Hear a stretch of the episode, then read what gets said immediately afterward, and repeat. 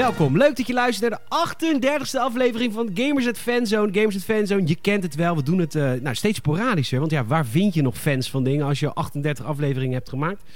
Uh, er staan er wel een paar op de rol. X-Files gaat komen, Command Conquer gaat komen, Harry Potter gaat komen. Maar ja, dit is iets waar heel veel luisteraars al uh, ja, heel lang op wachten sinds ik het eigenlijk heb aangekondigd dat dit gaat komen. Je ziet het in de titel. Ik ga het hebben met Luc over The Last Jedi. Mijn meest gehate film ever. Niet eens Star Wars film, maar film ever. En Luc... Uh, en ik had deze fans zo nooit kunnen doen met mijn co-host van de Podracecast Koen. Want die vindt hetzelfde. Ja, dat is natuurlijk... Dat knettert niet. Um, Luc vindt de film fantastisch. Luc, welkom. Hallo. Yes, dankjewel. Ja, ja leuk ik... dat je er bent. Ja, ik heb er zin in. Uh, dankjewel uh, dat, je mij, dat je mij wil hebben voor deze aflevering. Nou, je bent net 58, de 58e patron geworden. Dus natuurlijk wil ik jou hebben. Nee, ik vind het superleuk dat je er bent, Luc. Ja, nou dankjewel. Ja, ik vind het leuk om, uh, leuk om hier te zijn. Alleen, ja, het meest gehate film alle tijden. Ja, nou ja, dat heeft altijd te maken met... Luc, dit moet je herkennen. Ik hou ook heel erg van Halo en Mass Effect. Dus als dan Anthem uitkomt of Halo Infinite lukt niet... dan word je daar dubbel boos over. Snap je wat ik bedoel? Dus het is ook omdat je heel erg van een franchise houdt. Ja, ja dat, is, dat is waar. Nou dus ja, dat komt alleen door de liefde. Kijk, het interesseert mij niet dat Harry Potter... dat ik dat geen leuke films vind, want het doet me niks. Nee, Nee, dan is het inderdaad, uh, daar sta je er wat verder van af. En, maar ja, dat is met, uh, met Star Wars. Ik weet inderdaad, op de allereerste perstrip dat wij waren, dat was toen in 2018 geloof ik een keertje, uh, dat wij elkaar echt voor het eerst ontmoeten. En toen zei ik van, ja, ik vond Last Jedi vind ik, vind ik een hele toffe film. En jij zei echt, nou, jij keek mij aan alsof je me echt wel gewoon als blikken konden doden, dan, dan had ik hier nu niet gezeten. Als een water, alsof ik water zag branden. Eerst even de plichtplegingen. Luc, wie ben je? En zeg ook gelijk even je Instagram-handle en waar ik je van ken, want je bent van XGN, maar hoe, vertel. Yes, ja, ik ben, uh, ik ben Luc ten Velde. Ik uh, ben uh, bij XGM ben ik fulltime redacteur in dienst ja, schrijven over films, games, series, tech, noem het allemaal maar op. Um, ja, op Instagram @luckyluc. ja, als in Lucky Luke de cartoonserie, maar dan ja, mijn naam is gespeld LWC. Dus dat is best wel vreemd. Um, ja, ja dat, die hoor je niet zo heel vaak. Um, ja, verder, wat doe ik nog meer? Ik, ben, ik was freelancer, nu wat minder, eigenlijk bijna helemaal niet meer. Nee, ja, wacht even, zit je fulltime bij XGN nu? Ja, bij XGM ben ik sinds februari fulltime aan de bak. Nou, van harte gefeliciteerd, Luc. Het heeft even geduurd. Ja, maar ja, je bent nou, dankjewel. Dankjewel. Ja, officieel zijn we, zijn we gewoon uh, videogamejournalist, ja, of uh, entertainmentjournalist. En dat ben Wat leuk. Hoe voelt dat? Blij mee. Ja, dat voelt, uh, voelt goed. Ik ben, uh, ja, dat was echt een jongensdroom. ik weet dat ik vroeger, toen ik, toen ik in de kerk zat, toen heb ik ooit Power Limited begon ik te lezen. Met, met Jan Meijers, die zat er toen nog. En, in de kerk? In de kerk, ja. Ik oh. nam ze altijd mee, omdat ik zo jong was, nam ik de, de tijdschriften gewoon mee naar de kerk. Die ging ik daar lekker lezen samen met een maatje van mij. En toen zij daar een keer een E3 special hadden toen in de tijdschrift, toen zei ik van, dat wil ik ook een keer doen. Hoe kom ik daar? Oh, dan moet ik videogamejournalist worden. Prima, dan ga ik dat doen. Dan gaan we dat gewoon even doen. Gaan we dat gewoon even regelen. Ja, en nee, maar je bent al heel lang aan de schrijf bij XGN als, als freelance. Dus dit is lang overdue. Goed gedaan, man. Ja, dankjewel. En uh, ja, sinds kort uh, zijn wij, nou toevallig uh, de dag dat wij het opnemen, hebben wij net de eerste live aflevering opgenomen van de XGN-podcast. De XGN-cast heet die. En ja, en ik sta ook een beetje aan het hoofd op het moment van Twitch. XGN gaat op Twitch ook weer helemaal los. En daar zijn we sinds deze week ook flink mee begonnen op twitch.tv slash xgn-nl. Nou, Rox is blij, de hoofdredactrice. Je hebt alles geplukt. Ga vooral XGN luisteren, hartstikke leuk. nee, hartstikke tof dat je lekker bezig bent. Wij hebben elkaar dus wel eens ontmoet op persstrips en zo. Ja, ja, klopt. We zijn lekker naar, uh, naar Parijs geweest een aantal keren voor Final Fantasy 14 geloof ik een keertje. Battlefield 5 hebben we geloof ik ook gedaan. dat was in Zweden. Dat was in Zweden inderdaad. En een keer ook in Frankrijk, ook nog. Oh. Ja, we hebben ze allemaal een keertje... We zijn overal hebben elkaar wel een keer tegengekomen, denk ik. Heb je al een keer een E3 meegemaakt? Ja, mijn eerste en enige had ik, heb ik meegemaakt in 2019. Het jaar dat... niet. Nee, nee, dat zou. Was ik, dan was ik failliet. Ik was failliet in 2019. ik kon niet meer betalen. ik wou zeggen, dat was het jaar inderdaad. Wij waren toen, wij waren toen met, uh, met de crew waren wij in Los Angeles. En precies kwam toen die aflevering uit. En die heb ik toen nog geluisterd. En ik zei, we zaten echt met. Ja, we schrokken wel een beetje toen. Ja, klopt. Want het was in de E3-periode dat de Belastingdienst mijn rekening blokkeerde. ja. ja, ja, ja, ja, fouten gemaakt. Klopt. Maar goed uiteindelijk kom je altijd waar je wil zijn. Nu ben ik fulltime podcaster. Nou, dat is ook belangrijk. Dat is ook leuk. Ja, dat, dat is zeker leuk. Ik, uh, dat, dat geloof ik. Um, Oké, okay. nou laten we lekker beginnen, Luc. Uh, leuk je weer te spreken. Uh, serieus, echt tof. Um, episode 8, de laatste jij. ja, waar moet ik beginnen? Ik, ik weet niet... Oké, kun jij mij terugnemen naar het moment dat je deze film zag? Ik neem, je bent Star Wars fan net als ik, gewoon echt die hard. Ja, en en laten we even het niveau van Die Hard even bepalen. Is het films, cartoons, boeken, comics, alles? Ik heb de Disney Comics run heb ik een deel van gelezen. Eh, boeken heb ik niet zoveel van gelezen. Ik heb de Tron trilogie ooit een keer gelezen, maar toen was ik echt nog De oude. jong. De, De, oude, de, oude, ja, de Timothy Zahn eh, trilogie. Ja, maar hij, heeft, Ehm, de- hij heeft de nieuwe Thrawn trilogy ook weer geschreven.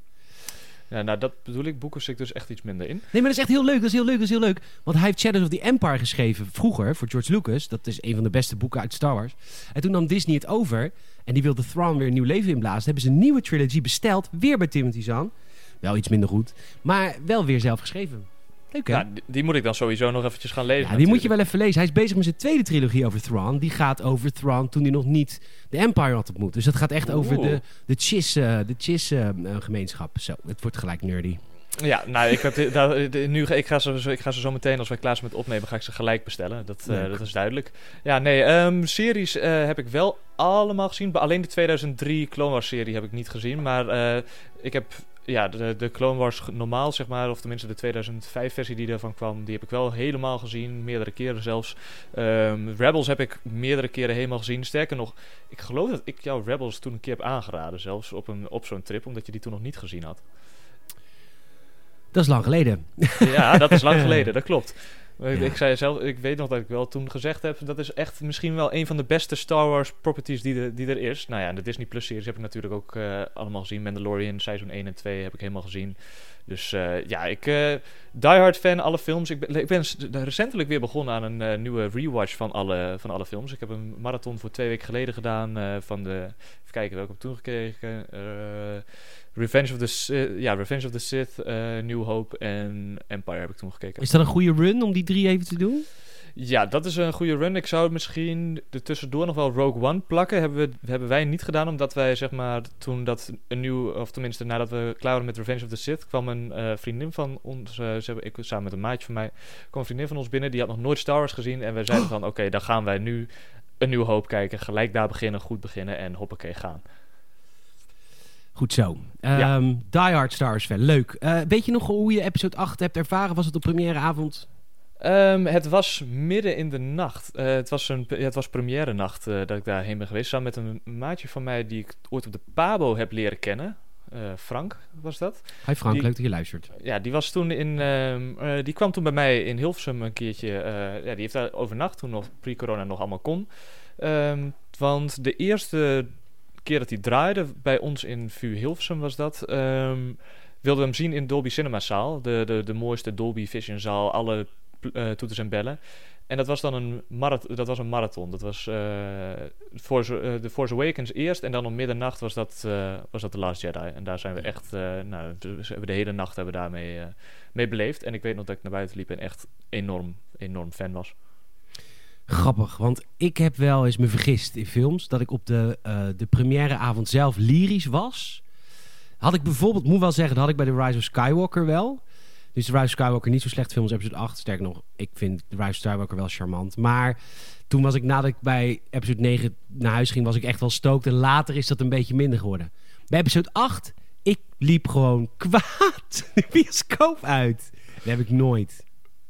Ja, dat is wel heel erg. Dat is best wel ernstig trouwens zelfs. Want ik, ja, ik, ik snap van sommigen snap ik de haat, maar de meeste dingen, ik, ik, snap dat, ik snap de meeste dingen gewoon echt niet waarom dat de film zo enorm gehaat wordt. Ik bedoel, er zit zoveel, er zit zoveel goeds in. Dus ik, ja, daar zou ik zo meteen bij jou mee willen beginnen. Wat is dan die reden dat je echt kwaad de bios uitliep? Nou, ten eerste, maar ik, ik was met mijn hele goede vriend Lars. Lars, leuk dat je luistert. Uh, Band of Brothers meegedaan. Uh, want uh, episode 7 had ik nog met mijn ex-vriend gedaan. Episode 8 was ik single. En toen werd Lars, die zei, nou, dan ga, dan ga ik met je mee, wat een eer. En de eerste film waar ik naar een, première ging, vond ik vreselijk. Dus hij dacht, het is een soort vloek. Maar goed, was bij episode 9 is het wel goed gemaakt. Um, Oké, het eerste wat ik even... Ik wil eerst even JJ bekritiseren. Want het eerste waar episode 8 mee te kampen heeft... en dan kan Ryan Johnson... Het enige waar Ryan Johnson, de regisseur van episode 8... niks aan kan doen... is hoe JJ episode 7 heeft afgesloten. Ik denk dat een van de, uh, van de magische dingen van Star Wars... en dat is namelijk... dat heet worldbuilding... Uh, is dat er altijd een jaar, twee, drie, vier jaar tussen films zit. En dat J.J. Abrams het episode 7 zo heeft geëindigd van... oké, ik ben Ray en ik geef Luke Skywalker nu de lightsaber. Wat gaat er nu gebeuren? Dat heeft voor Ryan Johnson al een onmogelijk begin gemaakt. En dat is ook precies een soort van in de basis wat er fout is met deze film. De personages zijn niet gegroeid. De personages zijn hetzelfde als in episode 7. En wat zo vet is aan episode 4 en 5, maar ook aan 1 en 2 en 2 en 3, is dat je weet er is tijd overheen gegaan. Dat die, dat die mensen bij elkaar zijn geweest. Nou goed, later gaan ze dat dan invullen met comics, prima. Maar bedoel, je weet er is historie opgebouwd. En vanaf episode 7 naar 8 is, zit 10 seconden tussen. Dus er is niks meer dan dat er in episode 7 is achtergelaten. Dus Ryan Johnson begon al met een behoorlijke achterstand. Daardoor, vind ik. Ja, dat ben ik met je eens. Hij stond inderdaad gewoon 1-0 achter dat, uh, dat de film zo geëindigd is. Sterker nog, ik, vond, ik vind eigenlijk, als we, als we het iets breder trekken, vind ik dat de hele trilogie met 1-0 achter stond. Doordat er geen overkoepelend plan was gemaakt vanaf het begin. Maar daar gaan we later nog wel over, uh, over lullen. Nee, dat is inderdaad.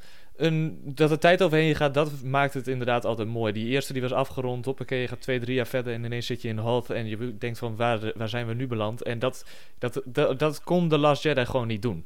Het begon gelijk, je, je zit er gelijk in. Tien seconden later, de, de, de Ray geeft hem de, geeft hem de lightsaber. En vanaf daar pak je in principe op. Oftewel, het volgt elkaar heel dicht op.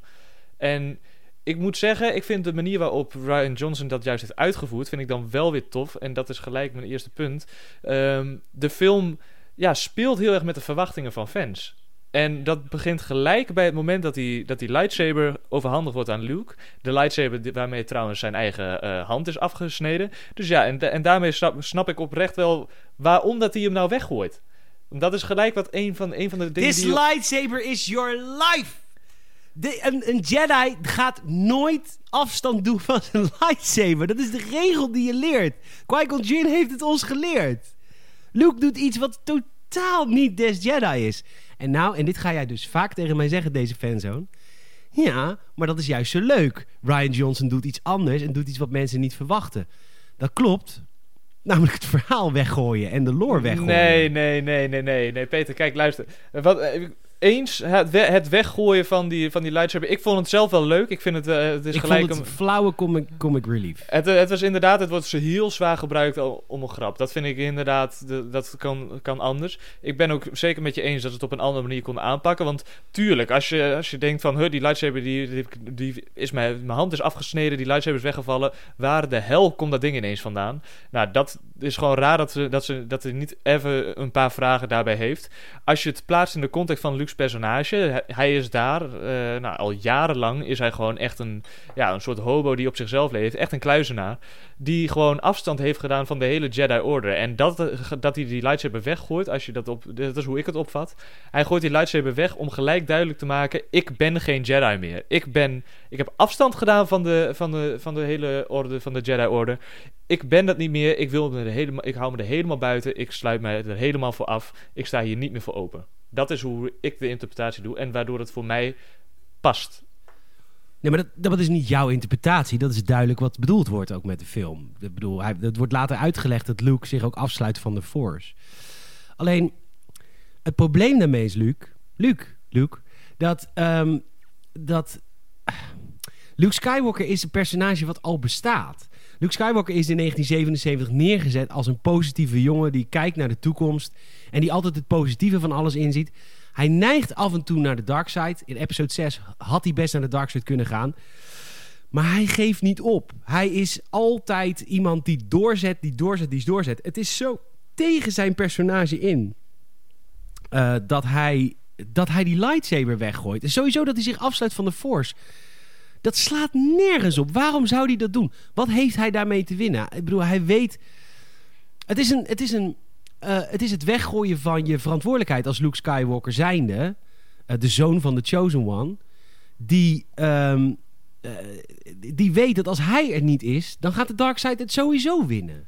Het is ontzettend zwak van hem. Ja, nou daar ben ik het dus niet volledig mee eens. Want waarom dat hij, hij stapt weg? Omdat hij juist zeg maar, op het randje stond om naar de dark side te doordat hij Kylo Ren letterlijk vermoordde. Letterlijk het, het wat binnen zijn religie past. Oftewel het volledig, je stelt je los van, je hebt geen banden met, met mensen. Uh, je staat volledig los van, je kunt niet van iemand houden of iets dergelijks. Dat dat, nou, dat is in zijn personage, dat is wat de Jedi Order van hem verwacht en wil. Hij gaat daar bijna volledig in mee door. Wanneer dat hij een visioen krijgt dat Luke, eh, of nee, dat eh, Kylo naar de dark side gaat turnen en wil hem dan letterlijk vermoorden. Als hij dat had gedaan en, en Kylo vermoord had, zou dat nog steeds binnen de Jedi-religie passen, vind ik. Want dat is, eh, hij, hij staat los, hij, hij, heeft, hij heeft geen emotionele banden, hij heeft geen emotionele connectie. Die emotionele connectie die hij heeft, wat juist zo goed bij zijn personage past, door wel een emotionele band te hebben. Waarom niet die Darth Vader niet wil opgeven in Revenge of the Sith. Of, eh, sorry, eh, Return of the Jedi. De hele reden dat hij dat doet is omdat hij wel juist gevoel heeft. En dat is ook precies wat hij weer in The Last Jedi laat zien. Wanneer dat hij dus besluit om Kylo niet te vermoorden. En daarmee alsnog, eh alsnog Ben Solo ja, ver- verandert in Kylo Ren. De, de creatie van Kylo Ren voortbrengt. En dat hij daarna zo gedesillusioneerd raakt met die orde van... Oké, mijn, mijn religie, waar ik mijn hele leven in geloof... Waar, wat mij geleerd is door Yoda... Wat mij geleerd is door eh, Obi-Wan... Om afstand te doen van anderen, van de mensen die ik lief, hou, eh, lief heb. Als ik dat gewoon had doorgevoerd, dan had, ik de, dan had ik letterlijk mijn neefje vermoord. Had ik de zoon vermoord van mijn twee beste vrienden en van mijn zus. En doordat hij dat niet doet en, zich, eh, en ja, daardoor vervolgens gedesillusioneerd raakt, vind ik het juist zo passen dat hij al die verantwoordelijkheden naast zich neerlegt. En want hij realiseert daar, hij beseft daar gewoon, de Jedi is niet per se goed. De Jedi moet het Zeker goede... niet. De Jedi zijn walgelijk. Laten we dat even zeggen. Ten eerste willen we even, Luc, ben je het ermee eens dat Palpatine de democratisch verkozen leider is van het universum? En dat, de, dat in principe er een staatsgreep is gepleegd toen de Jedi hem wilden afzetten? Laten Ja. we even eerlijk zijn, toch? Laten we eerlijk zijn, dat is waar. ja, dat is Dat waar. is de, wel waar. Jedi, de Jedi zijn arrogant. De Jedi zijn... eh, het is in de basis een katholieke kerk. Het is, het is alles wat fout is met het geloof. Je mag niet... Je, wordt, je wordt gestimuleerd om lief te hebben, maar je mag geen partner hebben. Dat kan geen pastoor aan, dat kan geen Jedi aan. Dat werkt nou eenmaal zo. Het is een, het is een vrouwelijke club mensen. Ook die, die mensen daar in de toren, in de Jedi-tempel, die zijn bijna nooit mee aan het vechten. Die zijn altijd maar met elkaar aan het debatteren. Ik ben het met je eens. Het is een walgelijke organisatie, maar dat is juist het prettige aan Luke. Luke heeft nu een afstand van die organisatie. Kan het Jedi-geloof aanpassen aan wat moderner zou zijn. Namelijk dat je wel mag liefhebben. Alleen, hij weigert. Het is een zwaktebod. Hij heeft geen schroom meer van Yoda. Hij heeft geen Jedi Order meer boven zich.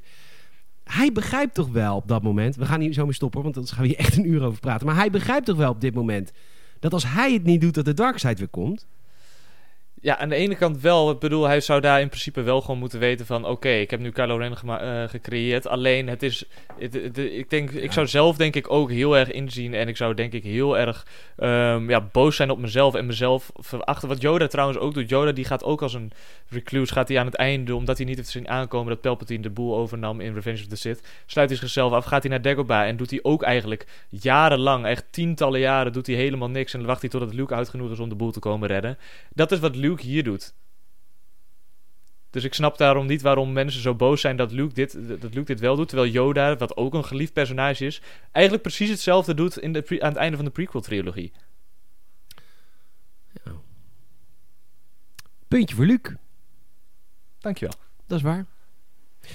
Kleine fun fact tussendoor. Eh Skellig Island, waar dit is opgenomen. Dat hele gebeuren met, eh, met Luke Skywalker. Dat is Skellig Island. Of, dat ligt in Ierland. Daar ben ik geweest toen ik acht was. Oh, dat is, dat is vet. Ja, wow. Puntje voor, nou, puntje voor Peter. Puntje, nou ja, nou, dat is niet inhoudelijk. Maar eh, ik heb familie in Ierland. Eh, mijn tante is op haar 18 naar Ierland verhuisd. Is daar getrouwd met een Ier. Heeft een paar eh, half Iers, half Nederlandse kinderen gekregen. Wij gingen daar elk jaar op vakantie. En een van die vakanties, toen ik een jaar of 8, 9 was, zijn we naar Skellig Island geweest. En eh, op een gegeven moment kwam mijn oom George met, eh, met, met mijn tante Maya naar Nederland. En ik, dat was rond de tijd van episode 8 dat het uit zou komen. Toen was ik nog niet verbitterd. En eh, toen zei ik van, ah, Star Wars opgenomen in Ierland. Toen zei, toen zei oom George, zegt, ja, maar daar ben jij geweest je acht was. Oh my fucking god. En dan zo'n kutfilm. Ehm, goed. Het puntje voor jou, maar dat is afsluit van de Force. Laten we het hebben over Princess Leia. Is goed. Princess Leia en... Oh, buiten het feit dat er geen zwaartekracht is in, in de ruimte... dus dat die bommen niet hadden kunnen vallen. Oké, zijn we het daarover eens? Ja, dat is, dat is inderdaad wel dat ik denk van... Het, het, het- dat is gewoon een cool, het is een cool shot, alleen de logica klopt van gekant. Nee. Princess Leia als Superman. Ja, En ik, het feit eh, dat daar General Akbar zonder enige... Nou, kijk, en dit gaat een beetje... Dit, dit, is wat het me, dit is waar het me zo raakt. Brian Johnson heeft volgens mij nog nooit een Star Wars film gezien. Want als je een Star Wars film hebt gezien... en je weet een beetje wat de fans tof vinden... en kom dan alsjeblieft niet met fanservice... je kunt niet Akbar zo dood laten gaan. In een bijshot.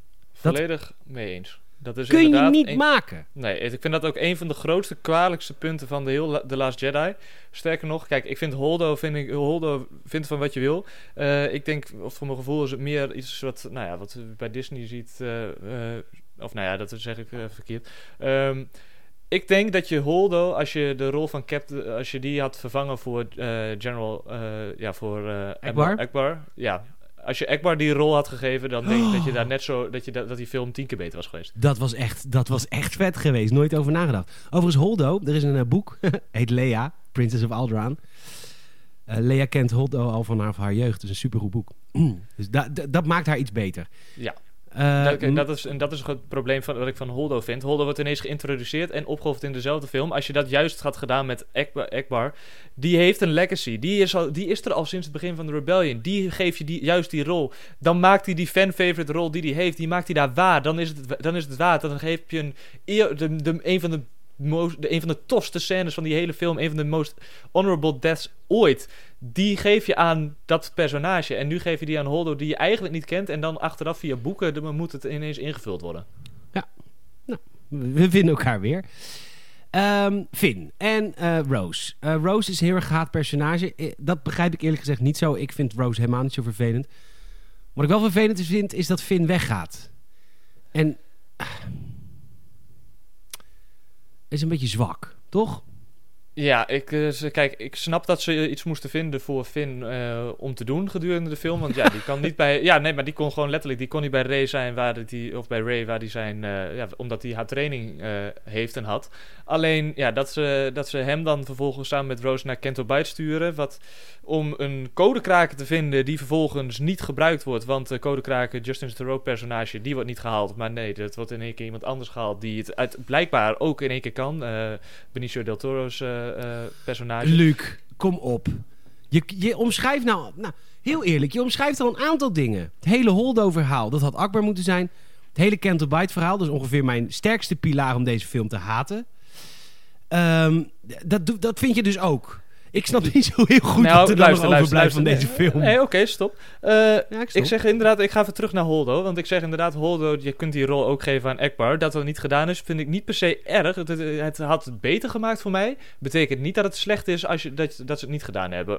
Akbar, Akbar verdient meer, 100%. Holdo daarentegen vind ik wel een sterk personage. Ik vind daar heel leuk hoe ze is neergezet. Ze, eh, Laura Dern speelt daar ook heel goed. Ik vind dat wat dat betreft ook gewoon interessant. En de, de, eh, dit van het boek wist ik niet, dus dat vind ik heel interessant. En ik ga dat zeker ook nog weer lezen nu. Je hebt veel te doen. Ehm, ja, ik heb zeker veel te doen. Ik heb eh, een lockdown ook om door te komen. Dus gelukkig is het uh, zegeltijd. waar. Ehm Kento Bite is, vind ik, een... Ja, dat is inderdaad de grootste doorn in het oog van deze hele film. Dat is namelijk ook het enige waar ik echt geen tegenargument kan geven. Ik had het liever... eh, hadden ze dat teruggedaan naar de tekentafel... en hadden ze een andere manier gevonden om uiteindelijk de boodschap... die ze via de thematiek van Kento Bite in willen stoppen... dat ze het op een andere manier hadden gedaan. Want het enige, de enige grote reden waarom Kento Bite voor mij in zit... is dat je op het einde dat shot kan doen van dat jochie... dat met de bezem, dat hij die, die vastpakt als een soort... eh, die die als het ware als een lightsaber vast heeft... en daarmee laat zien en het eh, verhaal rondmaakt van... iedereen kan een Jedi zijn... wat weer heel goed past vervolgens bij Rage eh, ouderschap. Belachelijk. Ja, Kento Bite is... Kento is Nee, echt nee, nee, wat je nu zegt Oh, over dat kind. Over, over Broomboy. Ja, We hebben een prequel trilogy, Luc. Eh, iedereen kan een Jedi zijn. Ryan Johnson probeert hier een punt te maken... alsof alles om Luke Skywalker draait... of om de Skywalker-familie. Dat is niet zo. We hebben episode 1, we hebben episode 2, we hebben episode 3. Duizenden Jedi. En die heten niet allemaal Luke Skywalker. Ik weet niet wat Ryan Johnson denkt. En dit is ook een van de redenen waarom ik denk dat hij die films niet goed genoeg kent. Dat hele verhaal van Broomboy. Iedereen kan een Jedi worden. Ik bedoel, eh, aan het eind van episode 9 doet ehm Rey zichzelf Skywalker noemen. Dat is, dat, is, dat is prima. Ik vind het helemaal goed. Ze is getraind door Skywalker. is helemaal prima. Maar het hele idee dat Ryan Johnson vindt dat hij een punt moet maken. Ja, iedereen moet een Jedi worden. Dat is altijd zo geweest. Ja, maar daar ben ik het niet mee eens. Want de, familie, de, de, de originele trilogie die draait wel heel erg juist om de Skywalker-familie. Dat is En wat George Lucas wil. Ja, en Het de, is een familiefilm. Klopt, Het gaat om de, de familie. en de prequel-films die draaien ook over hoe dat de Skywalker-naam, hoe dat die zo ja, groot is geworden. En hoe dat het allemaal weer om hem draait. En de, de Chosen Hem- One-verhaal. Luke, om hem, Luke, Luke, Luke om hem draait, maar ook fout gaat. Ik bedoel, je, kan, je moet Skywalker niet op een, op een voetstuk zetten. Het hoofdrolfamilie is inderdaad de familie Skywalker. Maar niet dat ze een soort van op een voetstuk staan. Dat is helemaal niet waar. Anakin gaat helemaal de fout. Daar kan hij verder niet zo heel veel aan doen. Die, man heeft, of die jongen heeft geen liefde gehad. Maar Ryan Johnson probeert hier echt een punt te maken die nergens op slaat. For thousands of generations, the Jedi Order protected. En die Jedi Order bestaat uit duizenden Jedi's, uit duizenden families, die overigens allemaal als kind zijn weggehaald bij hun ouders, want de Jedi zijn walgelijk. Maar het punt wat, wat Ryan Johnson wil maken, is echt niet een punt. Eh, nou, daar kom ik zo op terug. Ik wil even één ding van jou tegenspreken. Je zegt van ja, je moet, Luke, je moet Skywalkers en Luke Skywalker moet je niet op een voetstuk plaatsen. Maar dat is juist precies wat gedaan wordt. En de hele reden dat jij de character, eh, of de character turn van Luke haat, is omdat je een andere gedachte hebt over hoe dat Luke zou moeten zijn. Hij heeft wat beschreven. Hij, aan het einde van Return of the Jedi zie je juist dat hij een badass Jedi is. En dat hij zeg maar de Jedi Order opbouwt en dus op een voetstuk staat. En nu zeg je van ja, maar de, de Skywalkers moeten we niet op een voetstuk zetten. Hij staat niet op zijn voetstuk, hij was de enige over. Ja, vind ik ook niet helemaal, want Leia is er natuurlijk ook. Nee, dat is waar, maar die ging lekker kindjes maken. De- de- Ja. En, en wat we in een film laten zien is dat zij ook vervolgens eh, getraind is tot Jedi wel, ook in die tijd. Ja, oké, maar dat was in, in de EU. Vroeger was dat ook al zo, dus dat is helemaal niet vreemd. Eh, Besides heet ook Skywalker. Of trouwens, dat maakt jouw punt misschien zelfs wel. Maar het gaat niet... Het, ik bedoel, je doet net... bedoel, Ryan Johnson doet heel erg alsof hij een soort van lans wil breken... dat het niet allemaal om Skywalkers gaat. Nogmaals, de Jedi Order bestaat al duizenden generaties... en heeft duizenden families verminkt. Want ze hebben hun kinderen weggehaald. Maar het zijn wel duizenden families. Ja, nee, dat is, dat is waar. Alleen laten we wel eh, zo zijn. Juist in, binnen het Star Wars fandom is wel heel erg zo natuurlijk dat Skywalkers juist op een voetstuk geplaatst worden. Iedereen, bijvoorbeeld bij, ja, ik weet niet of ik spoilers van Mandalorian Seizoen 2 mag geven, maar ik ga het wel doen. Dus, Alles eh, mag. Spoiler alert. Oké, spoiler alert, alsjeblieft bij deze. Eh, juist waarin dat je dan vervolgens Luke ziet op het einde van de finale van seizoen 2. Dat is juist het moment waarop je eindelijk ziet en meemaakt hoe dat Luke altijd... Wat, wat iedereen altijd over Luke zegt. Luke is die badass Jedi. Hij is die held, die grote, grote eh, Jedi Master. Dat laat hij pas zien daar in The Mandalorian seizoen 2. En dat is juist waarom mensen die twist zo goed vonden en zo tof vonden dat hij daar was. Want het is weer Luke Skywalker. Het is die grote Jedi-held. Maar het- luister, om, waar, om, om wie gaat Indiana Jones? De Indiana Jones film. Eh, over de Harry Potter films. Over wie gaat dat?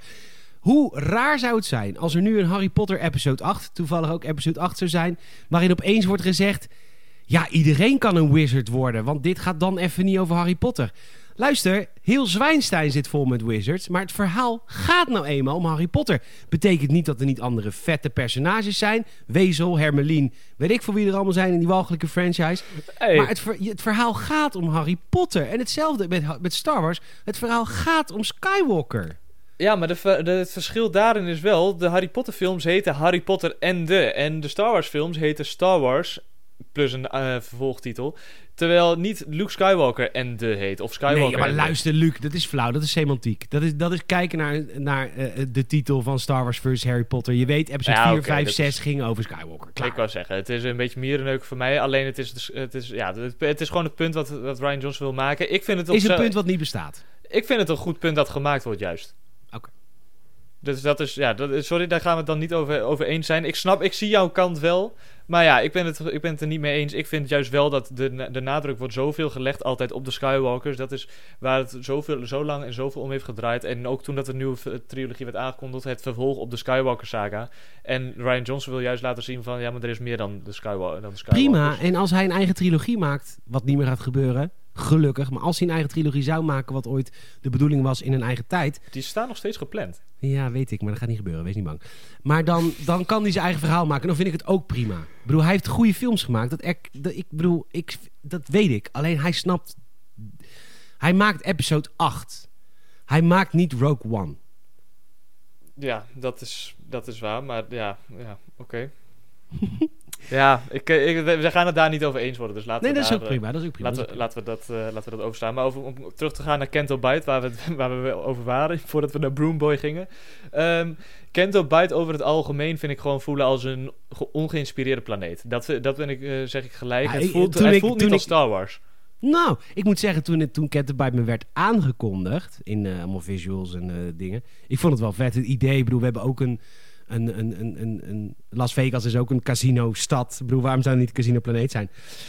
Verder alles walgelijk. Ze worden opgepakt omdat ze verkeerd geparkeerd staan. Nou goed, Ja. walgelijk. Het, eh, kijk, en dat bedoel ik met waar- waarom ik niet- vind dat het als Star Wars aanvoelt. Het voelt, echt- het voelt daadwerkelijk als iets wat in gewoon Las Vegas kan gebeuren. En dat is niet waarom ik Star Wars kijk. Star Wars wil ik juist het, het, het, magische randje, het net iets verder hebben. En dat voelt Kento Bite gewoon totaal niet aan. Plus in Kento Bite wordt heel erg ook de, de, de boodschap doorgedrukt van, eh, van ja, iedere de war profiteering en al dat soort dingen. Dat, dat je gewoon veel erg merkt dat, eh, dat Ryan Johnson een geëngageerde boodschap eh, door wil drukken in die film. Ik vind dat van, elke keer wanneer Last Jedi dat doet, is de film op zijn slechtst. Alleen, nou ja, dat, is, hij- dat is alleen Kento Bite voor mijn gevoel. En de rest doet hij dat, verder doet hij dat niet zoveel. Goed, dat doet, hij constant. Maar ook met Broom Boy. Maar goed, dat, daar zijn we het niet over eens. Nee. Ehm, Ik wil het ook nog even hebben over de Force-elementen die geïntroduceerd worden. Want die worden geïntroduceerd zowel in... Er worden nieuwe elementen geïntroduceerd in eh The Last Jedi. Zoals eh, de connectie tussen Rey en eh, Kylo Ren. Dat ze elkaar, de. Force Dyad. Sorry? De Force Dyad. Wordt uiteindelijk in negen eh, uitgelegd. Ja. Ja, ik, hoe ik het... eh, ne- negen... Ik vind, ik vond negen trouwens ook wel een toffe film. Ik heb eh, maar ook, Precies, wat, precies wat jij zegt ook. eh, dat, hij, dat je in eerste instantie weer hem toffer wanneer je hem de eerste keer ziet. En vervolgens ietsjes minder daarna. Ehm, ik vind Maar ze de- zijn een Force-tweeling. Dat komt eens in de 10 millennia voor. Ja, en dat ze in elkaars ruimte kunnen komen via de Force. En als het ware ja, een soort van ja, materie ook kunnen overdragen. Zoals je ziet met Kylo Ren, die ineens de regen voelt.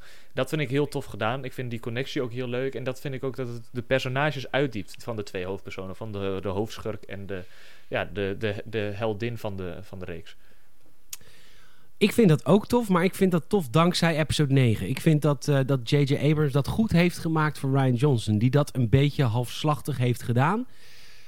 Ze hebben connectie met elkaar. Ze kunnen elkaar een soort van... Ja, ze kunnen inderdaad de materie uit hun eigen leven naar elkaar oversturen. Omdat ze dus een Force Dyad zijn. Dat heeft J.J. uitgelegd. En Ryan Johnson heeft dat een beetje midden gelaten. Reddingje van J.J. Want na episode 9 vind ik dat ook inderdaad vetter dan toen ik het vond in episode 8. Want daar wordt dat niet uitgelegd. En ik vind, je hoeft niet alles uit te leggen, maar dit was wel heel erg opeens. Van oké, Ja, klopt. Alleen wat, ja, ehm, ik vind het goed. Ik vind, ik zeg je wel, ik vind dat dat niet mogelijk was geweest als Ryan Johnson het niet hier al geïntroduceerd had. klopt. Eh. maar JJ, als hij alle drie de films had gemaakt, was het ook, dat was de hele episode 8 ook heel anders verlopen. Dan, dat, sowieso, dat sowieso, dan hadden ze daadwerkelijk een goed plan gehad van tevoren. Maar goed, dat is, eh, dat is om, eh, niet om het een of ander. Ehm, ik vind dat, dat is een heel tof stukje. En ik vind dat, dat die relatie, en dat, daar draait voor mij de Last Jedi het meeste om. Om die relatie tussen, tussen Rey en, en Kylo. En dat het via die Force Diet, die connectie die ze hebben, dat dat zo goed eh, in elkaar zit. Dat komt heel duidelijk naar voren. Dat maakt dit Force element tof.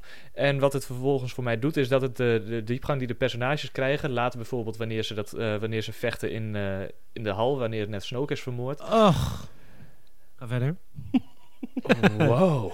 Oké, daar komen we zo. Ehm, wanneer ze daar vervolgens dan ineens tegen elkaar clashen. Want Kylo die wil zo graag dat zij, dat zij juist slecht wordt. En samen met hem de, de galaxy ruled. En zij precies andersom. Dat ze zo die connectie met elkaar hebben. En elkaar aanvoelen. En echt ja, bij elkaar horen als het ware. Als het aankomt op, op aan welke kant ze moeten staan. Maar juist tegen elkaar botsen vanwege de verschillende ideologieën. Ik vind dat zo goed. Omdat het zo mooi bij elkaar aansluit. En bij, op elkaar aanpast ja, dat, dat, dat maakt echt die film voor mij. Dat is de kern waardoor dat ik vind dat The Last Jedi een fantastische film is. Houd toch op met je fantastisch. Het is een zeg nou fantastische gewoon film. goed. Zeg nou gewoon, jij vindt het... er- Niemand kan dit een fantastische film... Je hebt net al redenen genoeg gegeven voor jezelf om het geen fantastische... Ik vind prima dat je de film goed vindt, maar fantastisch, Luc. Peter, ik zeg het je eerlijk. Als ik, als ik, de- als ik hier een review van, voor zou moeten schrijven... wat nou, ja, destijds nog niet kon, omdat ik nog niet bij de website eh, werkte... Als ik hier een review van had geschreven, dan had hij minstens een 8,5 gehad en misschien En- zelfs wel hoger. Oké, maar dat is dus de reden dat je je reviews bij Gamersnet moet checken en niet bij XGN. wow, nee, nee, nee. Doe eens even. Voor het eerlijke verhaal. Wow. Peter, grapje, Luc. I kid with love. I kid with ik, ik love. weet het, ik weet het. Ehm, ja, ja, wat Ray en Kylo hebben. Nou goed, ik wil ze allebei doen. Dus ik, eh, ik snap niet dat ze niet... eh, maar goed. Snoke. Snoke. Oh, ja. mag ik even nerd ouden? Ja, ga je gang.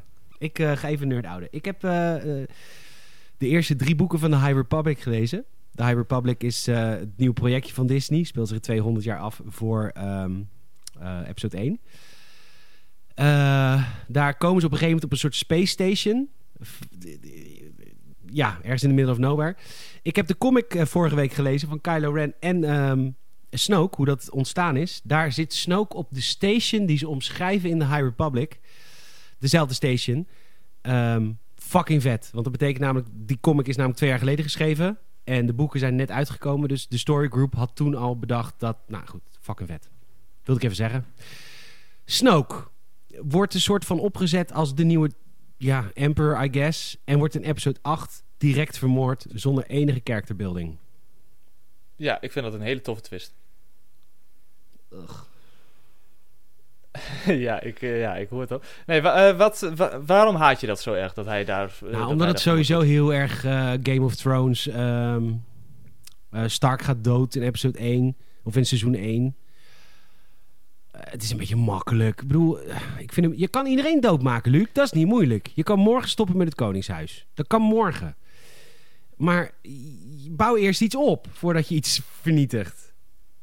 Ja, maar wacht, hij wordt juist toch in The Last Jedi wordt hij juist neergezet als de nieuwe emperor. Als de nieuwe emperor. Dat is een beetje wat, wat hij, wat hij, hoe die neergezet wordt. En de, iedereen ging daarna lekker theorieën bedenken over waarom dat hij wel niet eh, de grote nieuwe, nieuwe beslechterik was. En dit, dat, zus en zo.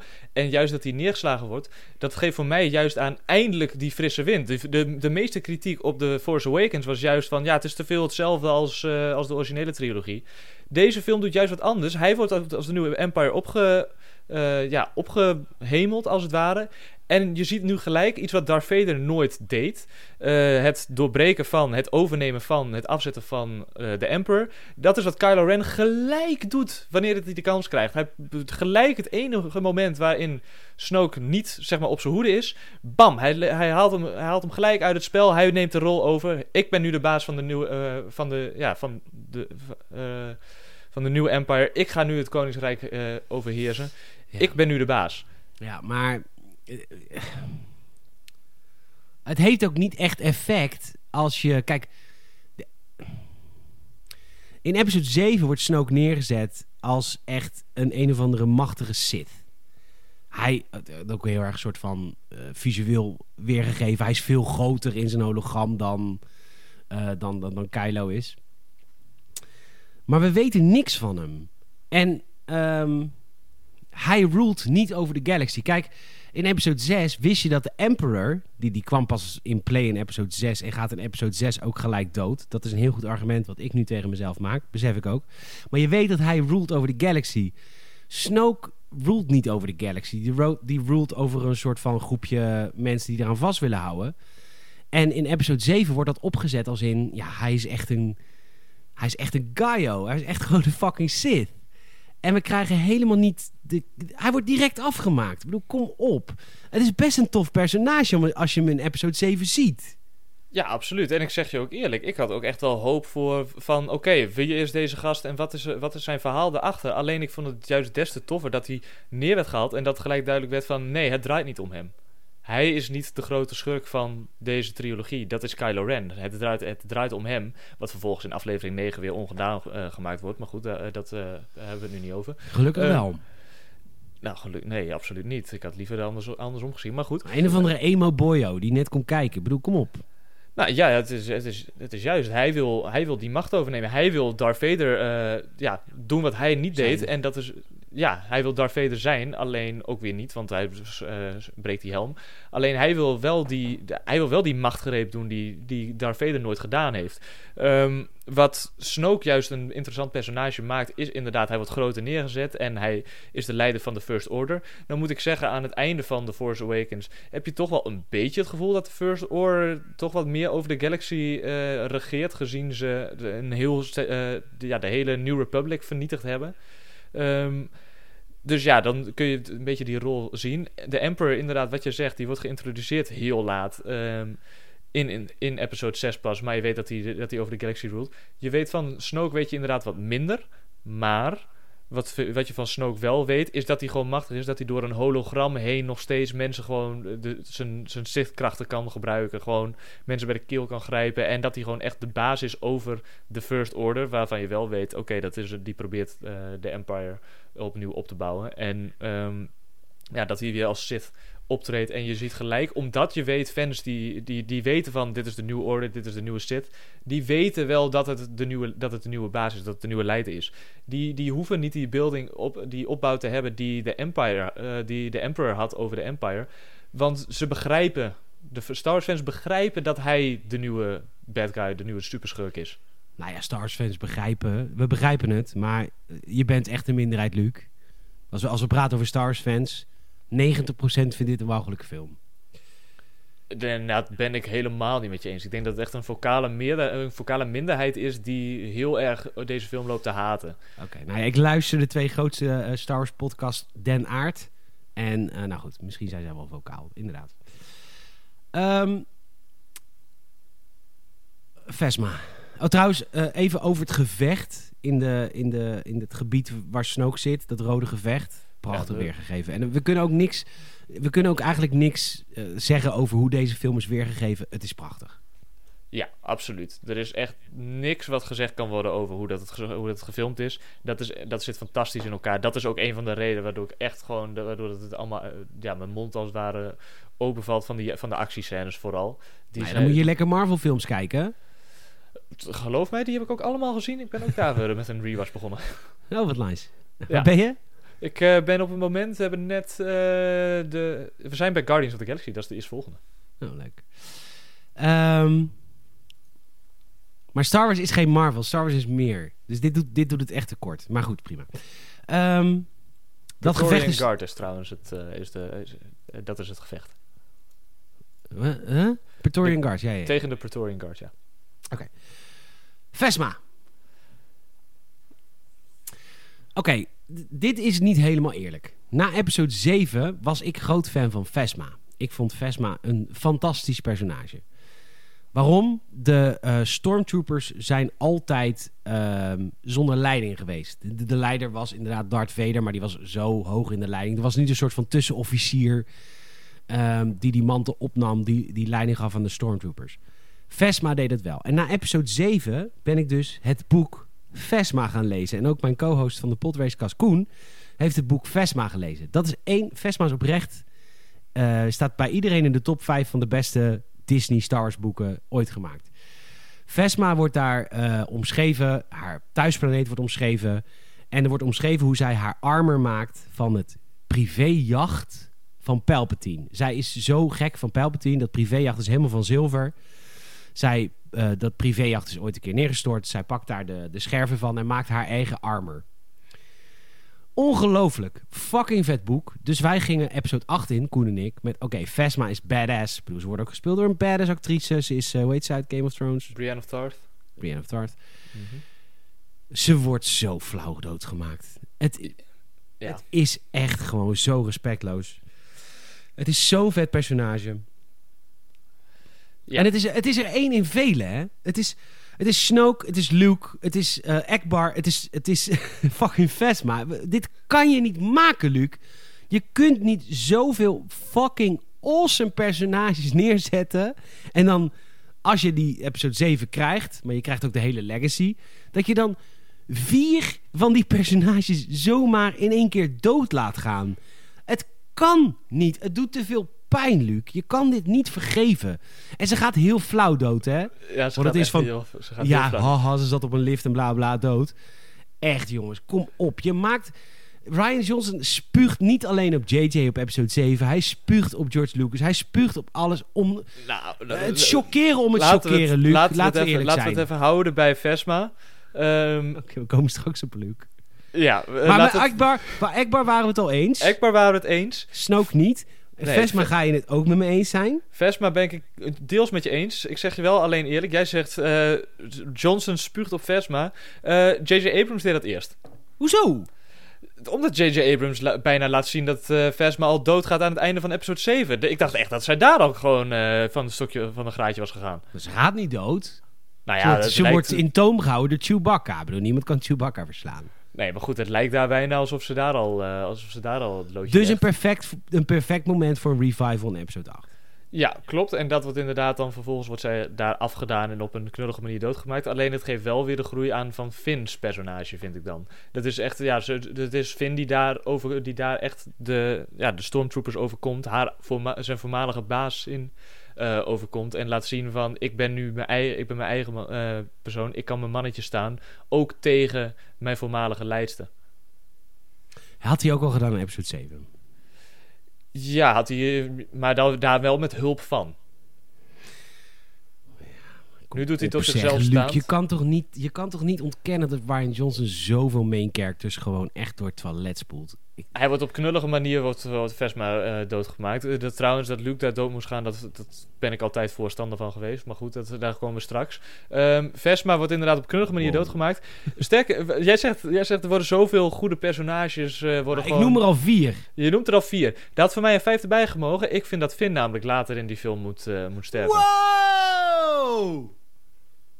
Zo racist. nee, schatje. Wow, wow, wat is dit? Hoezo Finn? Omdat Finn... Oh, omdat hij gered wordt door Roos. Ja, omdat hij gered wordt door Roos. Roos. Zijn, zijn, character ar- zijn character arc is daar in principe gewoon rond. Hij heeft bewezen, hij kan zijn eigen mannetje staan. Ik ben mijn eigen held. Ik, ik, Wil niet. Ik, hij, Wil hij, niet. Luc. Nee, Luc, luister, nee, nee, laat, me, laat me eerst uitpraten. Hij, maakt daar, hij komt daar full circle wat betreft zijn personage. In het begin van de eh, Force Awakens wil hij alleen maar de Empire ontvluchten. Aan het einde van de, last, eh, van, de, ja, van de Last Jedi, aan het einde van die film, komt hij full circle. Gaat hij juist in die eenzame poging, zijn, letterlijk zijn, flyer, die valt al uit elkaar. Wil hij zichzelf opofferen voor de Resistance om ze te redden, zodat ze kunnen ontsnappen.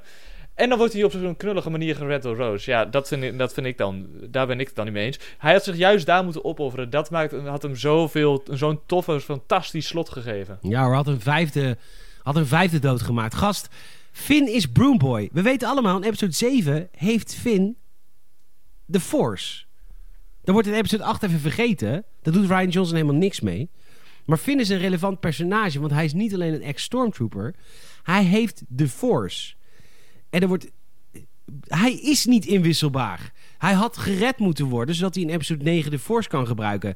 In episode 7 was het al overduidelijk. Niet alleen Ray is Force sensitive, Ray Skywalker, maar ook Finn.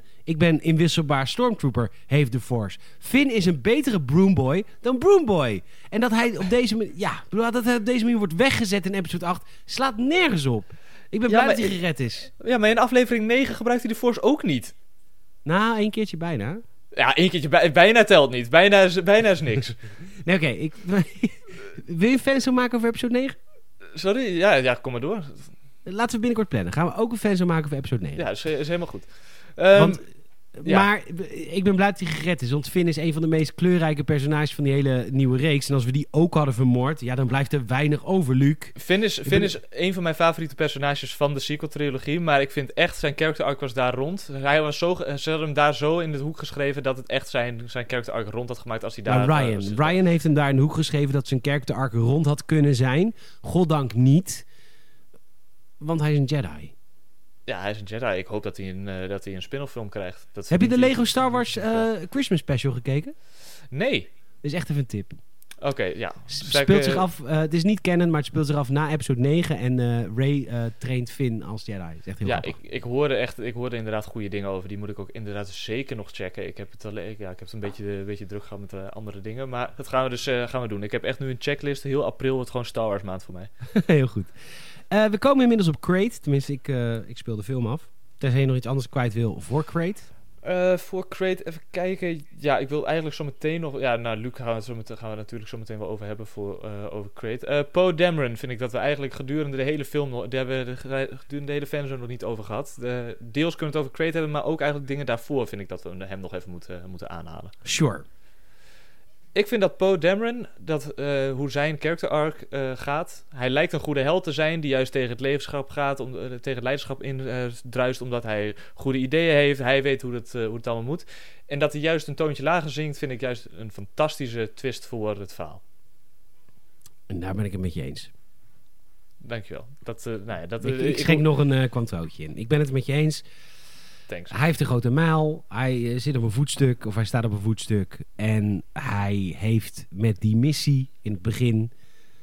Buiten het feit dat zwaartekracht niet kan in de ruimte. Precies. Maar heeft hij heel veel fouten gemaakt. En, Ja. en het is goed dat hij een tootje lager moet zingen. Ja, en het is dan altijd, je ziet eh, dat argument dat wordt gemaakt van... ja, waarom deel, deelde Holdo en Lea de plannen niet met hem? Hij, doordat hij juist zo roekeloos zich, zi- eh, zichzelf uit en zich roekeloos gedraagt... willen ze die plannen niet meer met hem delen... waardoor dat hij zich vervolgens weer afzet... wat misschien Lea eerder had moeten zien aankomen, eh, toegegeven. Maar ja, dat is, die domme actie zorgde er juist voor dat, hij, dat ze hem niet meer vertrouwden... en dat daarom het plan niet gedeeld is. Dat het uiteindelijk Holdo het oplost door daar zelf op te offeren. Nou ja, daar zijn we het over eens. Dat moet Akbar eigenlijk zijn, die moet die rol vervullen. Wordt niet Ach, gedaan. Luc, ik heb daar nooit over nagedacht, Luc. Ja, Dat was zo vet geweest als Akbar de rol van Holdo had. Ja, ik zei, oh my fucking god. Dat had deze film letterlijk twee keer zo goed gemaakt. ja, ik zei het laatst op een andere... Ik, letterlijk toen, het, eh, toen het, jij vroeg of ik eh, de fanzone wilde komen doen.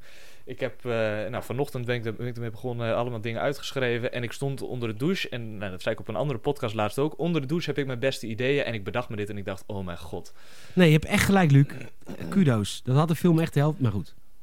Ja, nee, dat kan, eh, kan nu helaas niet meer. Maar goed. Nee.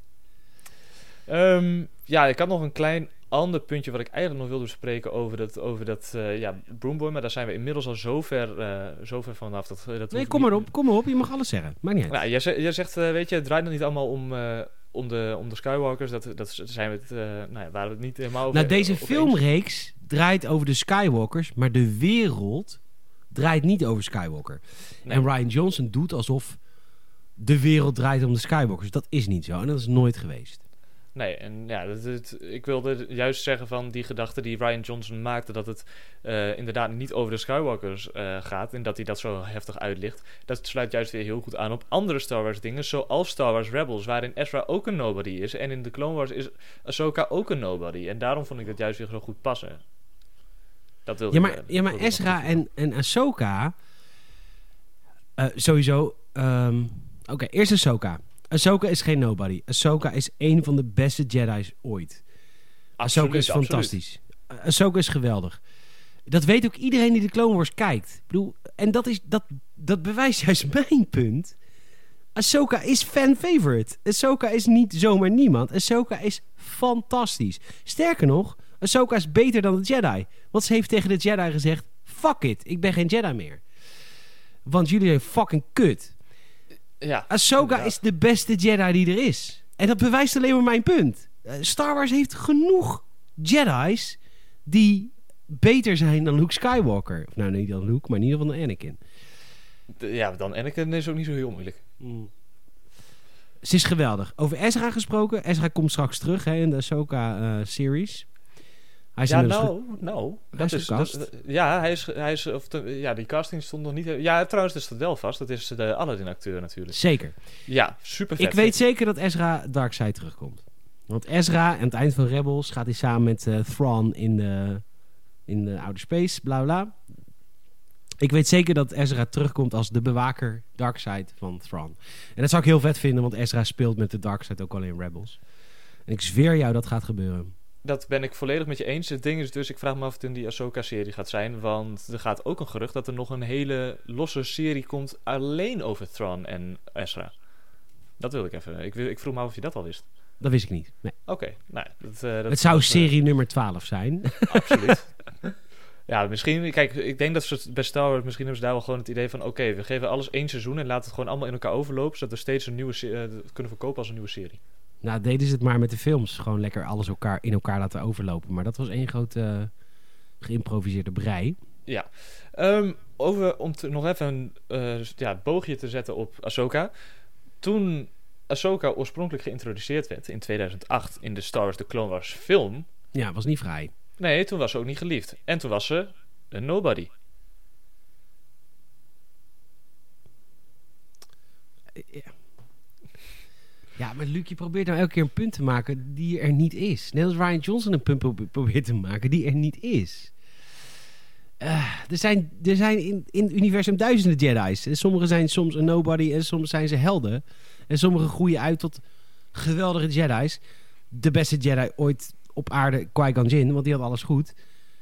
Maar die Ja. mocht niet in de, in de Jedi eh, Order. Want die, die had een eigen mening en dat vonden ze helemaal niks. Nee, dat is waar. Dat Hetzelfde als Ahsoka, in principe. Qui-Gon Jinn is de Ahsoka van, zeg maar, de generatie later. Dat klopt. Dus het punt wat jij probeert te maken en Ryan Jones probeert te maken, dat, dat punt is er helemaal niet. Broomboy bestaat niet. Iedereen is Broomboy. Als jij de Force hebt, word je opgepikt door de Jedi. Dat is nou helemaal zo. Ja, nou, ik hoop zo nu gewoon dat die Ryan Johnson trilogie er komt en dat Broomboy daar gewoon echt de hoofdrol in heeft en echt de meest sikke badass Jedi aller tijden wordt. Dat gun ik mijzelf ook. Ik zou dat ook heel vet vinden als dat zo zou zijn. Nee, maar serieus. Ja, ik nee, ben fan van Ahsoka, ik ben fan van Ezra, ik ben fan van Qui-Gon. Ik ben fan van fucking veel Jedi die niet Skywalker zijn. Alleen Ryan Johnson, die heeft een soort van wereld gecreëerd waarin dat niet kan. Dat kan wel. Ik ben heel erg groot fan van niet Skywalker Jedi. Ja, Alleen het verhaal van de, van de films gaat nou eenmaal over Skywalker. Dat heeft George Lucas zo bedacht. Dat is nou zo. ja oké, dat, is, dat, is, dat is fair. Ehm, ander puntje waar we nog even over moeten hebben, Yoda. Yoda is fantastisch in deze film. Waarom is Yoda fantastisch in deze film? Behalve dat het een behoorlijk lelijke pop is. Waarom is die fantastisch? Omdat juist weer de pop gebruikt wordt. Het is niet meer die lelijke, slechte CGI uit de Ja, maar het is prequels. ook wel echt een hele lelijke pop.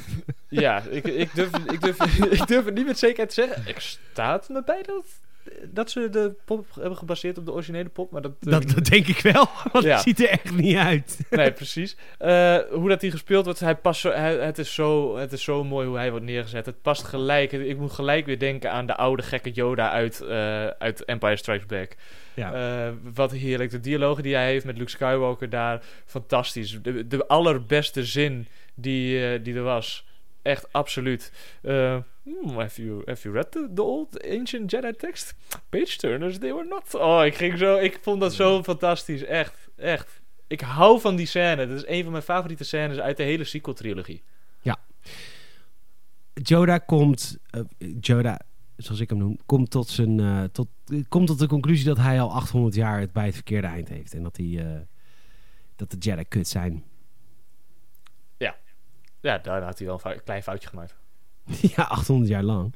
Ja, Ehm, hopelijk Ja. kan Baby Yoda het rectificeren. eh, de baby Joda, die... eh, nou, dat gaan we zien. Ehm, ja, ja, Jo- ja, nou ja, Yoda, ja. Ja, Yoda ja, heeft een goede rol in deze film. Dat klopt. Oké. Nou ja, Yoda heeft een goede rol in het feit dat Luke zo is. Nu Luke zo is, zo kut, is Yoda de goede sparringspartner van Luke. Luke had nooit zo moeten zijn. Luke had zich nooit moeten afsluiten van de Force. Luke is positief. Luke is het licht. Luke is de toekomst. Eh, dat is hier niet meer. En nu die dat hier niet meer is, is Yoda een goede oplossing daarvoor. Dat geef ik je. Nee, ik vind dat, dat, dat, dat is precies ook wat ik vind. Binnen de context van deze film vind ik Yoda echt fantastisch en Ja, perfect precies. passen.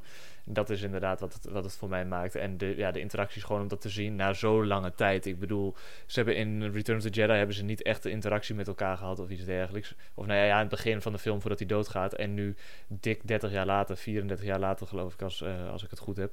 ehm, worden ze dan op deze manier weer, ja, komen ze bij elkaar. En ik vind dat, zo, ik vind dat zo goed gedaan. Hetzelfde geldt trouwens voor later op Crate, wanneer eh, Luke en Leia heel even kort samenkomen.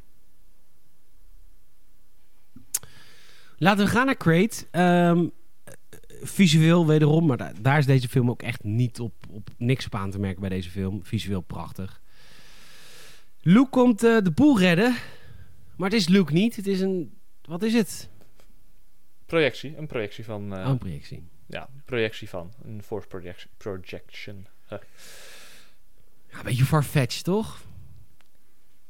Vind je? Ik vind van niet. Als letterlijk de hele film duidelijk wordt gemaakt tussen Ray en, eh, tussen Ray en Kylo... dat, dat ze maar die zijn materie een projecteren. Sorry? Die zijn een Force Dyad, die zijn een Force-tweeling. Ja, en Luke is een van de grootste Jedi-meesters die we ooit gekend hebben. Ja. Die nu al zijn laatste eh, inspanningen gebruikt om zichzelf te projecteren. Precies, want het is duidelijk, hij projecteert zichzelf precies zoals Kylo Ren het zou verwachten. Nog als die, nou, die oude leermeester, die wijste leermeester. Zijn haar is iets korter, hij, ziet, hij is wat, wat slanker, hij ziet er wat, opge, wat, wat opgeknapter uit. Gaat vervolgens naar Leia nog even toe, geeft haar de, de, ehm, ja, die, die dice, die gouden, eh, die gouden eh, dobbelstenen. En kust Ja. vervolgens op het voorhoofd. Nou, dat is, die reunie, dat is eentje die al 34 jaar in de making was. Eh, En wordt ook in de solo-film gebruikt. Precies.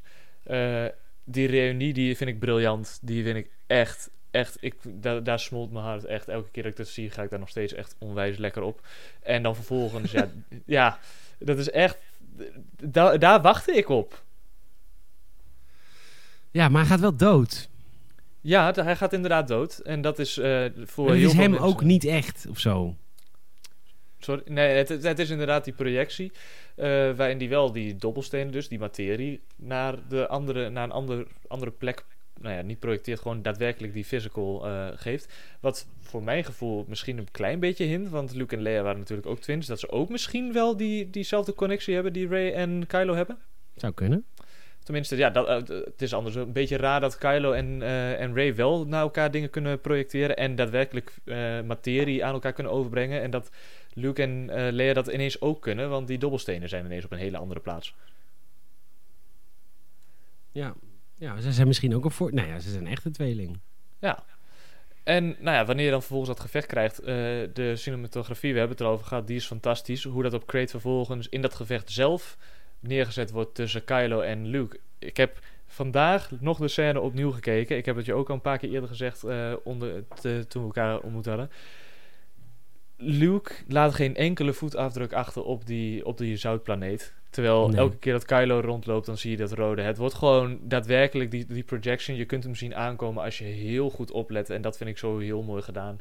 En ja, dat hij zichzelf projecteert als een soort laatste moment. Laat toch weer zien dat Luke die heldhaftige jonge man is. Die goede Jedi. Die letterlijk het, het uiterste uit zichzelf haalt. En dat hij zichzelf zo lang heeft afgesloten voor de Force. En voor de Jedi. En noem het allemaal maar op. Om toch nog de, het laatste sprankje van de Rebellion tot leven, in leven te houden door ze genoeg tijd te geven om te ontsnappen. Waar Poe vervolgens ook die realisatie heeft en zijn character arc afgerond wordt op een briljante wijze van er is meer dan alleen maar vechten. We moeten juist slim nadenken en dat is hoe dat we de oplossing vinden voor, het, voor deze film. Luke biedt die kans op, op briljante wijze en Poe geeft die realisatie waardoor dat hij op, ja, op goede wijze zijn character arc afgesloten wordt. Ja. Ja, de, de eerste film had, eh, was de Han Solo film. De tweede film had de Leia film moeten zijn. En de derde film had de Luke Skywalker film moeten zijn, wat mij betreft. Want het is de Skywalker saga. En daar kun jij het niet mee eens zijn, maar dat is nou helemaal zo. Ik ben het daar wel een beetje met je eens hoor. Ik, ik zie de enige twist die ik daaraan zie is dat ik vind dat, het, dat, dat de tweede film juist, of tenminste dat is hoe ze het neerzetten. De eerste film is de Han Solo film, de tweede film is de Luke Skywalker film en de derde film had de Leia film moeten zijn. Alleen toen Steve Carey Fisher op tragische wijze. Ja. Oké. We worden het niet eens. Nee, helaas, helaas niet. Ja, vind ik, vind Nee, ik oprecht helaas. wel jammer. Dat is want ook ik wel vind- prima, ik- ik- toch? Ja, tuurlijk. Iedereen zijn eigen mening. Dat, dat moet sowieso blijven. Anders dan blijft het wel een hele saaie wereld. En een hele Nee, maar Luc, planeet. je hebt nou al wel zoveel dingen gezegd die niet kloppen aan deze film. En dan toch vinden dat deze film oké is. Ik bedoel, je bent wel heel vergevingsgezind, Luc. Ik heb, ik heb drie of vier dingen heb ik je inderdaad een punt op gegeven. Een aantal dingen ben ik gewoon echt fel, met je, fel op tegen. Akbar gaat op een hele domme manier dood. Volledig mee eens. Vesma ben ik ook wel met je eens. Maar verder heb ik je echt geen, geen dingen waar ik je echt volledig gelijk in geef of iets ja, maar de, de film is gewoon niet des Luc. Luc is niet zo, Luc. Luke is... Luke is juist zo. Het wordt op een hele goede manier juist uitgelegd. En Helemaal onderbouwd waarom dat hij wel zo is. Jawel, tuurlijk. Hij is gedesillusioneerd. Hij heeft letterlijk zijn neefje geprobeerd te vermoorden... omdat hij de Jedi weg wil Ja, volgen. maar dat heeft Ryan ook maar bedacht, hè, dat hij zijn neefje wilde vermoorden. Dat alleen al is zo niet des Luc. Nee, maar dat is niet Des Luke, maar het is wel Des Jedi. Ik weet niet. Als, als Anakin een goede Jedi was geweest in de, voor, eh, in de oorspronkelijke trilogie, dan had hij gewoon zonder moeite had hij, had hij ehm, Palpatine, Palpatine. opgegeven. Oké. Nou, we worden het niet eens. Maar, Luc, ik hoop wel dat we nog een fan zou kunnen maken samen over episode 9. Want heel veel van de dingen die mij storen in episode 8, die worden in episode 9 goed gemaakt. Maar ook weer niet helemaal. Want ja, je hebt maar... eh, hoe lang duurt die film? 3,5 uur. ja. Maar eh, dat, dat zou ik wel heel leuk vinden. Zou je dat met me willen doen? ja, absoluut. Nou, lijkt mij leuk. Ja, zou, je, voor- zou je voor mij trouwens ook nog wat willen doen? Nou, Zou jij Koen voor mij de groetjes willen doen? Want Koen, eh, Koen en ik hebben, ja, dat hebben we het ooit één keer heel, kort over gehad. Koen en ik hebben bij elkaar op de middelbare school gezeten. oh my god, bij eh Klazina Veen. Klazina Veen! Jazeker. Van, ja, ja. Bij- In Klazinaveen inderdaad. Daar, nou ja, in Emmen zaten we samen op de middelbare school, maar eh, hadden we economie samen. Ik weet niet of hij zich dat nog eh, herinnert. Maar ik weet nog wel, ja, ik, eh, ik ken Koen op die manier nog wel. Dus ja, als je die de groetjes zou willen doen, dat zou ik heel tof vinden. Ik ga Koen zeker de groetjes doen. Sterker nog, Koen gaat deze podcast luisteren. Dus dan, ehm, ja, dan, dan, dan hoort hij jouw stem weer, et cetera. Luc, bedankt dat je wilde meedoen. Bedankt voor de uitnodiging. Geen probleem, we gaan episode 9 ook nog doen. Ehm, luisteraar, bedankt dat je hebt geluisterd. Je kunt ons enorm helpen hè, door een vriend of vriendin te vertellen over deze podcast. Zo groeien wij mond-tot-mond reclame. Je mag een Apple Podcast review achterlaten, vinden we ook heel erg fijn. En ja, inmiddels, Luc was de 58ste Patreon supporter. Eh, heel veel extra content, je krijgt de podcast eerder. Maar bovenal, de support. Daar gaat het om. Eh, ja, eh, support het vrije woord. Onze vrije meningen over EA en Ubisoft en al die andere kutbedrijven. Support ons, 5 piek in de maand, patreon.com slash gamersnet. Zou je ons enorm helpen. Luc, mag ik jou enorm bedanken? Absoluut. Heel erg bedankt dat ik mocht aansluiten. En ik heb nu al zin in episode 9. Gaan we zeker doen, dat beloof ik je. Eh, luisteraar, bedankt. Tot de volgende keer.